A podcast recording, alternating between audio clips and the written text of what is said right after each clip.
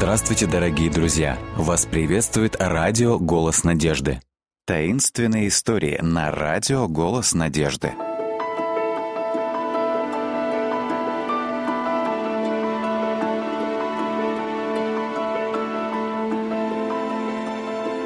Привидение в Юнтвилле. Мистер Роджерс внимательно изучал лицо студента, стоявшего перед ним.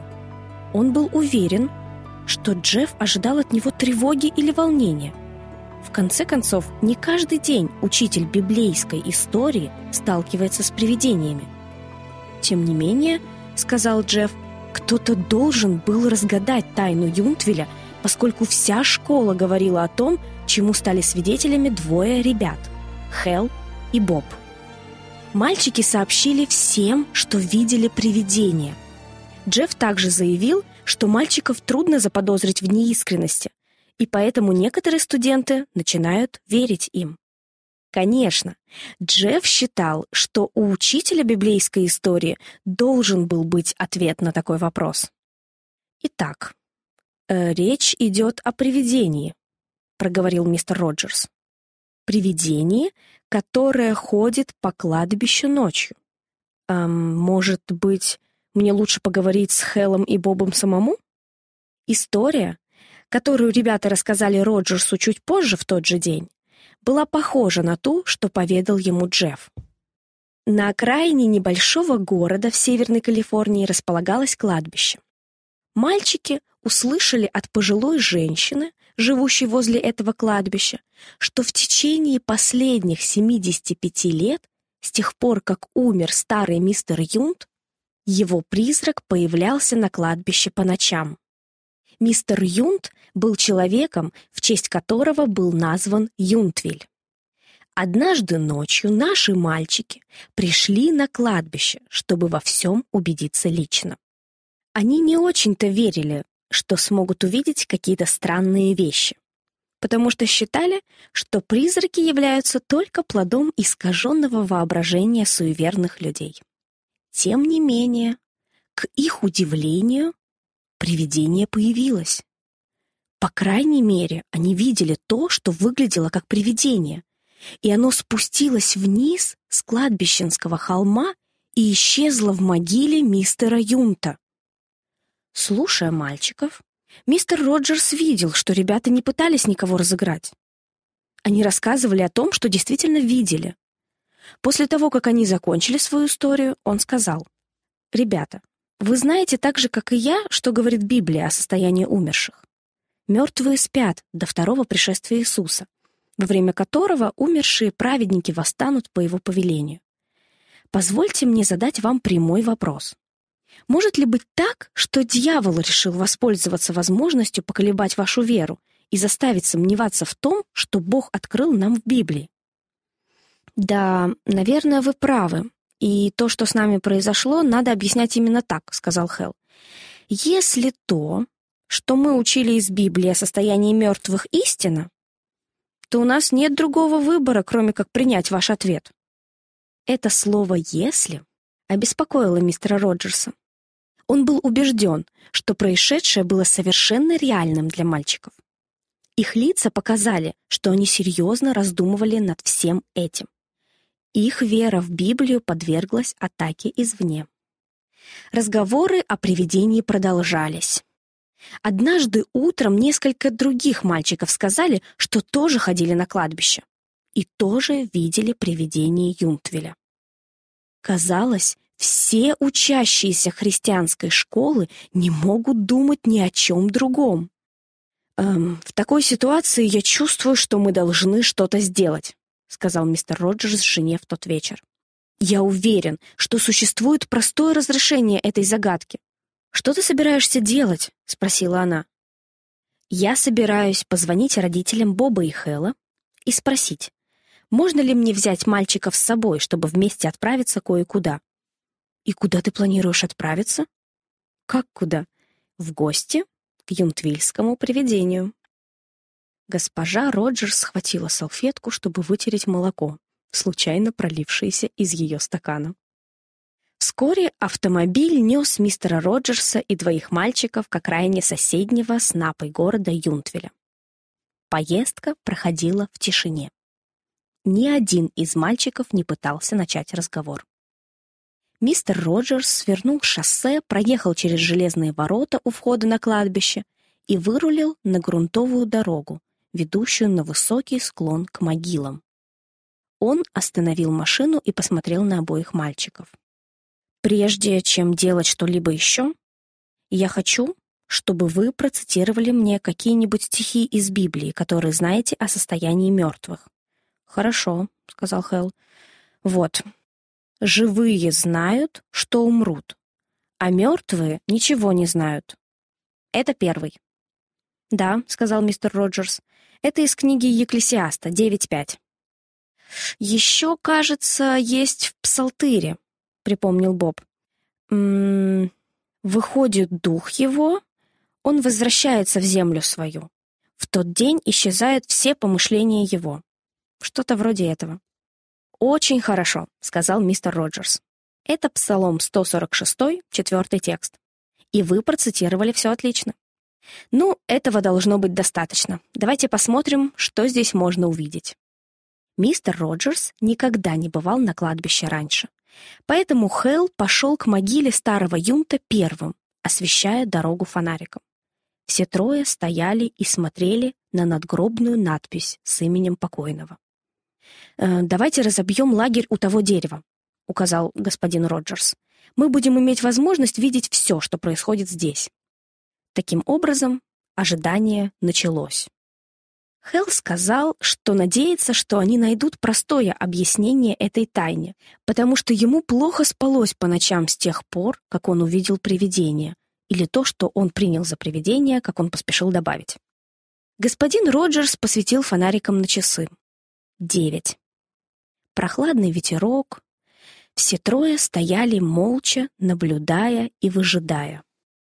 Лунный свет озарил другие деревья, разбросанные надгробные знаки и табличку с надписью «Юнт». Фонарик вспыхнул снова. 9:15. 9:30. Все было тихо. Мистер Роджерс вновь посмотрел все вокруг. Довольно простое кладбище располагалось в нижней части высокого холма. Под ним проходила дорога. Она частично просматривалась со стороны кладбища. Это была пустынная дорога, поскольку Юнтвилле находился в стороне от главной автострады, что вела к более крупным населенным пунктам. Ветер становился все холоднее. Фонарик вновь осветил циферблат часов. Почти 10:30. «Там! Вон он там!» — нарушил молчание голос Боба. Господин Роджерс посмотрел в сторону, куда указывал мальчик. Его рот слегка приоткрылся, потому что с вершины холма в сторону кладбища двигался столб призрачного света. «Это призрак Юнтвилля!» — слабо вскрикнул Хэл. «Итак, этот господин Юнт, хранитель кладбища, направляется на свою ночную прогулку по парку», — подумал мистер Роджерс. «Но этого просто не могло быть!» Тем не менее, что еще могло двигаться на их глазах к нижней части холма? «Держитесь поближе ко мне», — приказал он мальчикам, которые с готовностью повиновались. В то время как призрачная фигура спускалась вниз по склону, мистер Роджерс не сводил с нее глаз, пытаясь найти ключ к разгадке тайны. Привидение приближалось. Вот оно стало еще ближе. Мальчики переместились за спину своего взрослого наставника. Там они, казалось, чувствовали себя немножко спокойнее. Но глаза их были прикованы к таинственной фигуре, которая была уже близко к могиле. Да, именно к той могиле, у которой они стояли. Могиле Юнта. Все было тихо, за исключением шума приближающегося автомобиля на дороге внизу. Тогда одним быстрым движением фигура, как будто испугавшись шума машины, скрылась в могиле с табличкой «Юнт». «Видите, мистер Роджерс, мы говорили вам. Вот именно так и в прошлый раз все было». «Я верю вам, ребята», — сказал мистер Роджерс. «На самом деле я верил вам с самого начала. Я знал, что вы действительно видели что-то». После нескольких минут молчания он добавил: «Интересно заметить, что призрак господина Юнта появился сначала на вершине холма, а не на его могиле, как следовало бы ожидать. Ведь если вы верите в привидения, они выходят из могил. «Ну, а как вы все это объясните?» — спросил Хэл. Его слова больше напоминали мольбу, чем вопрос. «Я бы объяснил это так, ребята». Мистер Роджерс направился к припаркованной машине. «Я мог бы сказать, что иногда люди, которые что-то очень сильно хотят увидеть, заставляют свои глаза сыграть с ними злую шутку. Я мог бы добавить, что иногда дьявол творит чудеса, чтобы сбить нас с пути. Но ни одно из этих объяснений не является ответом на то, что мы видели сегодня вечером. То, что произошло сегодня вечером, удивительно. Мы видели то, что казалось привидением. Именно так мы и представляем себе привидение. Светящаяся белая фигура, какой-то призрачный свет. Мы фактически видели такую фигуру, мальчики мои, но это не был призрак». «Но что же это было?» — спросил Хэл. «С разрешения ваших родителей и родителей других мальчиков, которые тоже видели то, чему мы стали свидетелями сегодня вечером, я планирую пригласить всех вас встретиться здесь завтра вечером. И тогда я дам всем вам ответ на тайну привидения Юнтвилля». «О, давайте, скажите нам сейчас», — умоляли мальчики. Но их мольбы оказались бесполезными. Позже, в тот же вечер, однако после того, как мальчики были развезены по домам, мистер Роджерс вернулся на кладбище в сопровождении своей жены. Он должен был убедиться, что наткнулся на правильный ответ. Он должен. В следующую ночь на кладбище вокруг учителя и его жены собралось больше мальчиков, чем можно было предполагать. Мистер Роджерс знал о нескольких семьях, которые собирались привести своих мальчиков на эту встречу. Но, судя по тому, что все больше и больше автомобилей подъезжали к воротам кладбища, становилось очевидно, что об их эксперименте стало известно многим. «Я хочу, чтобы вы все проследовали за мной к могиле господина Юнта», — сказал он. Когда они приблизились к указанному месту, мистер Роджерс посмотрел на родителей и студентов, столпившихся вокруг него. «Сейчас», — сказал он, — «я планирую вызвать сюда юнтвильское привидение».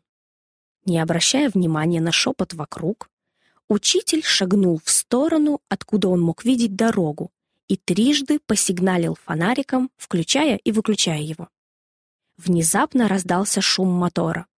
Автомобиль, управляемый госпожой Роджерс, двигался сверху вниз по дороге. Когда он достиг удаленной точки, он развернулся и направился обратно в сторону кладбища. Не видя самой машины, но надеясь, что супруга четко выполняет его указания, мистер Роджерс сказал: «Все вы сейчас смотрите на вершину холма». Даже у родителей мурашки побежали по коже. Призрачный свет появился снова, и он двигался вниз по склону.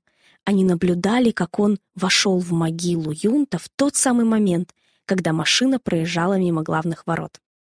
Несколько человек рассмеялись, когда поняли, что на самом деле произошло. Призрак был светом от фар автомобиля. Но, как Боб и Хелл позже узнали из разговора с мистером Роджерсом, учитель был рад, что они восприняли этот вопрос серьезно. Ибо, как они оба потом признались, кто бы мог подумать, что свет фар редкого ночного автомобилиста будет отражаться на холме таким образом, чтобы заставить людей думать, что они видели привидение. Что касается мистера Роджерса, он по-прежнему с содроганием думает о том, что бы случилось, если бы тайна не была раскрыта. Мальчики были настолько уверены в реальности кладбищенского привидения, и свет действительно был похож на привидение. Но только тот, кто сам видел странное зрелище, может понять, почему ребята засомневались в ясных утверждениях Библии. Мистер Роджерс рад, что тайна юнтвильского привидения разрешилась. Слово Божие по-прежнему сияет в своей истине и красоте.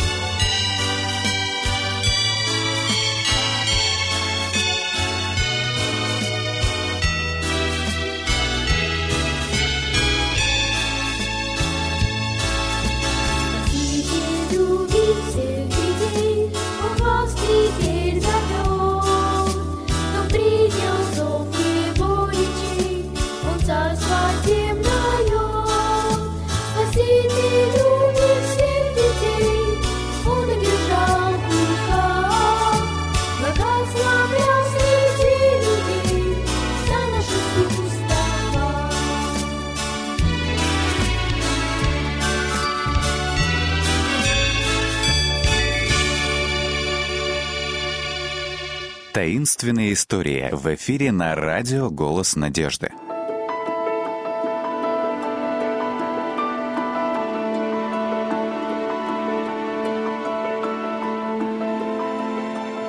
Пропавшая двадцатка. $20! 12-летнему Фреду они казались огромной суммой денег. Кассир пересчитала банкноты и посмотрела на цифру, написанную на платежном поручении. «Да, не хватает $20», – твердо сказала она. «Твой отец, должно быть, ошибся в подсчете денег». Слезы навернулись на глаза Фреда. «Нет, он не ошибся, я точно знаю. Мама тоже проверяла. Я знаю, что деньги все были там». Мальчик смотрел, как мисс Кинг считала деньги, но не мог поверить, что часть их исчезла. «Пожалуйста, посчитайте снова», — сказал он дрожащим голосом. «Но нет, действительно, никакого смысла», — сказала мисс Кинг. «Я пересчитывала уже 3 раза». Затем она увидела несчастное выражение лица Фреда и передумала. «Ладно, Фредди, я проверю еще раз, только для тебя». Все сотрудники банка знали Фреда, потому что он приходил 2 или 3 раза каждую неделю, чтобы внести деньги за своего отца. 5, 10, 20, 40. Мисс Кинг пересчитывала небольшую пачку уже в 4-й раз. «Без толку, Фредди», — сказала она. «Выходит каждый раз одно и то же». Затем она подозвала мужчину, сидевшего напротив в кабинете менеджера. «Мистер Бейтс», — сказала она, когда тот подошел и стал возле ее окошка. «У Фредди проблемы. Сумма, которую он принес, на $20 меньше той, что написано на бланке. Монеты в порядке, чеки тоже здесь. Но вот купюр не хватает. Похоже, что он потерял $20. Фред мужественно закусил губу, стараясь не допустить, чтобы эти добрые люди заметили, что слезы вот-вот потекут из его глаз. «Давай посмотрим, можно ли выяснить, что случилось», — сказал мистер Бейтс. «Скажи мне в точности, что ты делал, когда пришел в банк. Давай выйдем на улицу и начнем оттуда». Велосипед Фреда был припаркован на тротуаре перед входом в банк.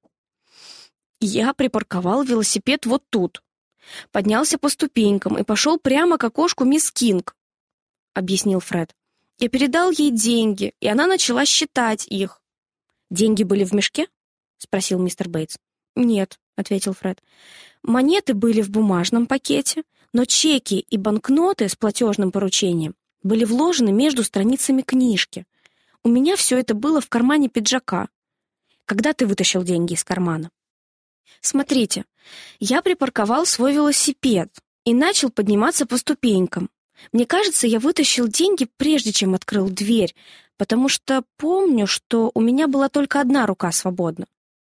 «Таким образом, ты, должно быть, обронил банкноту где-то между дверью и велосипедом». «Да, пожалуй», — согласился Фред. «Наверное, так и случилось.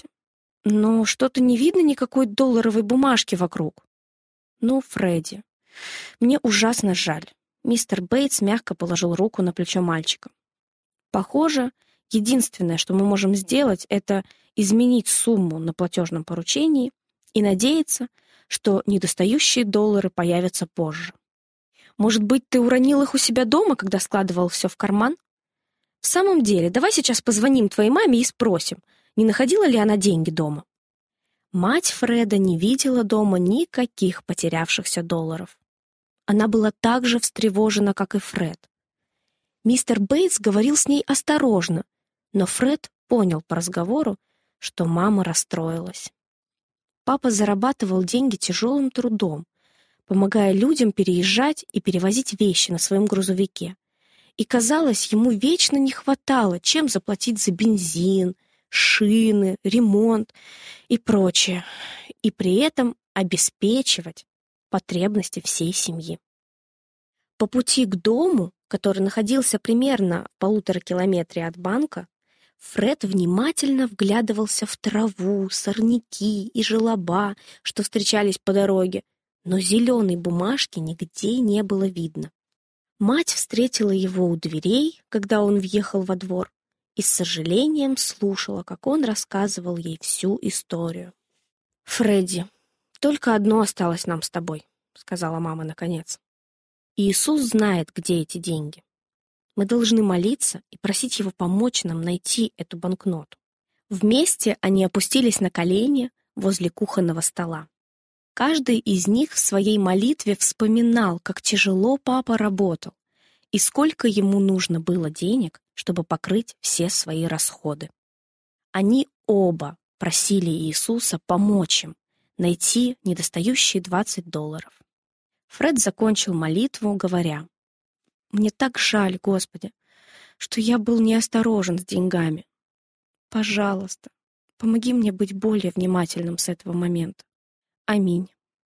Чувствуя себя почти больным из-за пропавших денег, Фред пошел в свою комнату. Он не хотел играть или читать. Он лежал на кровати, тихо всхлипывая. Вскоре раздался телефонный звонок, и мальчик услышал, как мать разговаривает с кем-то. Потом она закричала: «Фредди! Фредди!» Ее голос звучал взволнованно. «Это мистер Бейтс! Он говорит, что они нашли деньги!» Фред вскочил с кровати и побежал на кухню. Когда он входил, мать еще держала в руках телефонную трубку. «О, благодарю вас, мистер Бейтс! И поблагодарите того доброго человека от нас тоже! Я уверена, что Господь побудил его вернуть деньги!» Как только мать повесила трубку, Фред спросил: «Что он сказал? Что случилось?» «Ну, человек нашел $20 на ступеньках банка», — объяснила мать. «Он положил их в бумажник, очень довольный, что ему повезло найти столько денег». «Но я думал, ты сказала, что деньги были возвращены», — разочарованно перебил Фред. «Да, так и было», — ответила мама.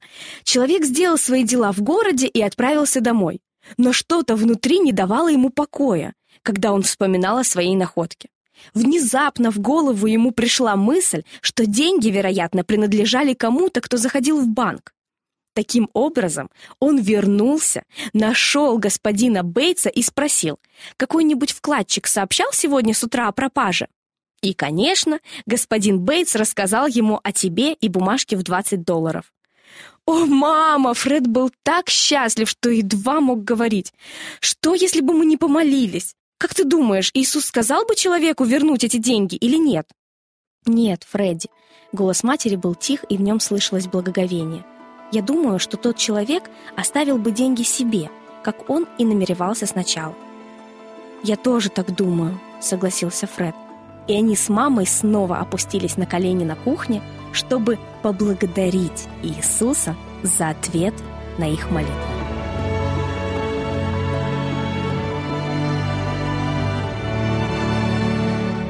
Дорогие друзья, вы можете оставить свои сообщения через WhatsApp и Viber по номеру +7 915 688 7601 или позвонить нам на бесплатную линию, которая работает на территории Российской Федерации. Номер 8 800 100 ровно 1844. 8 800 100 ровно 1844.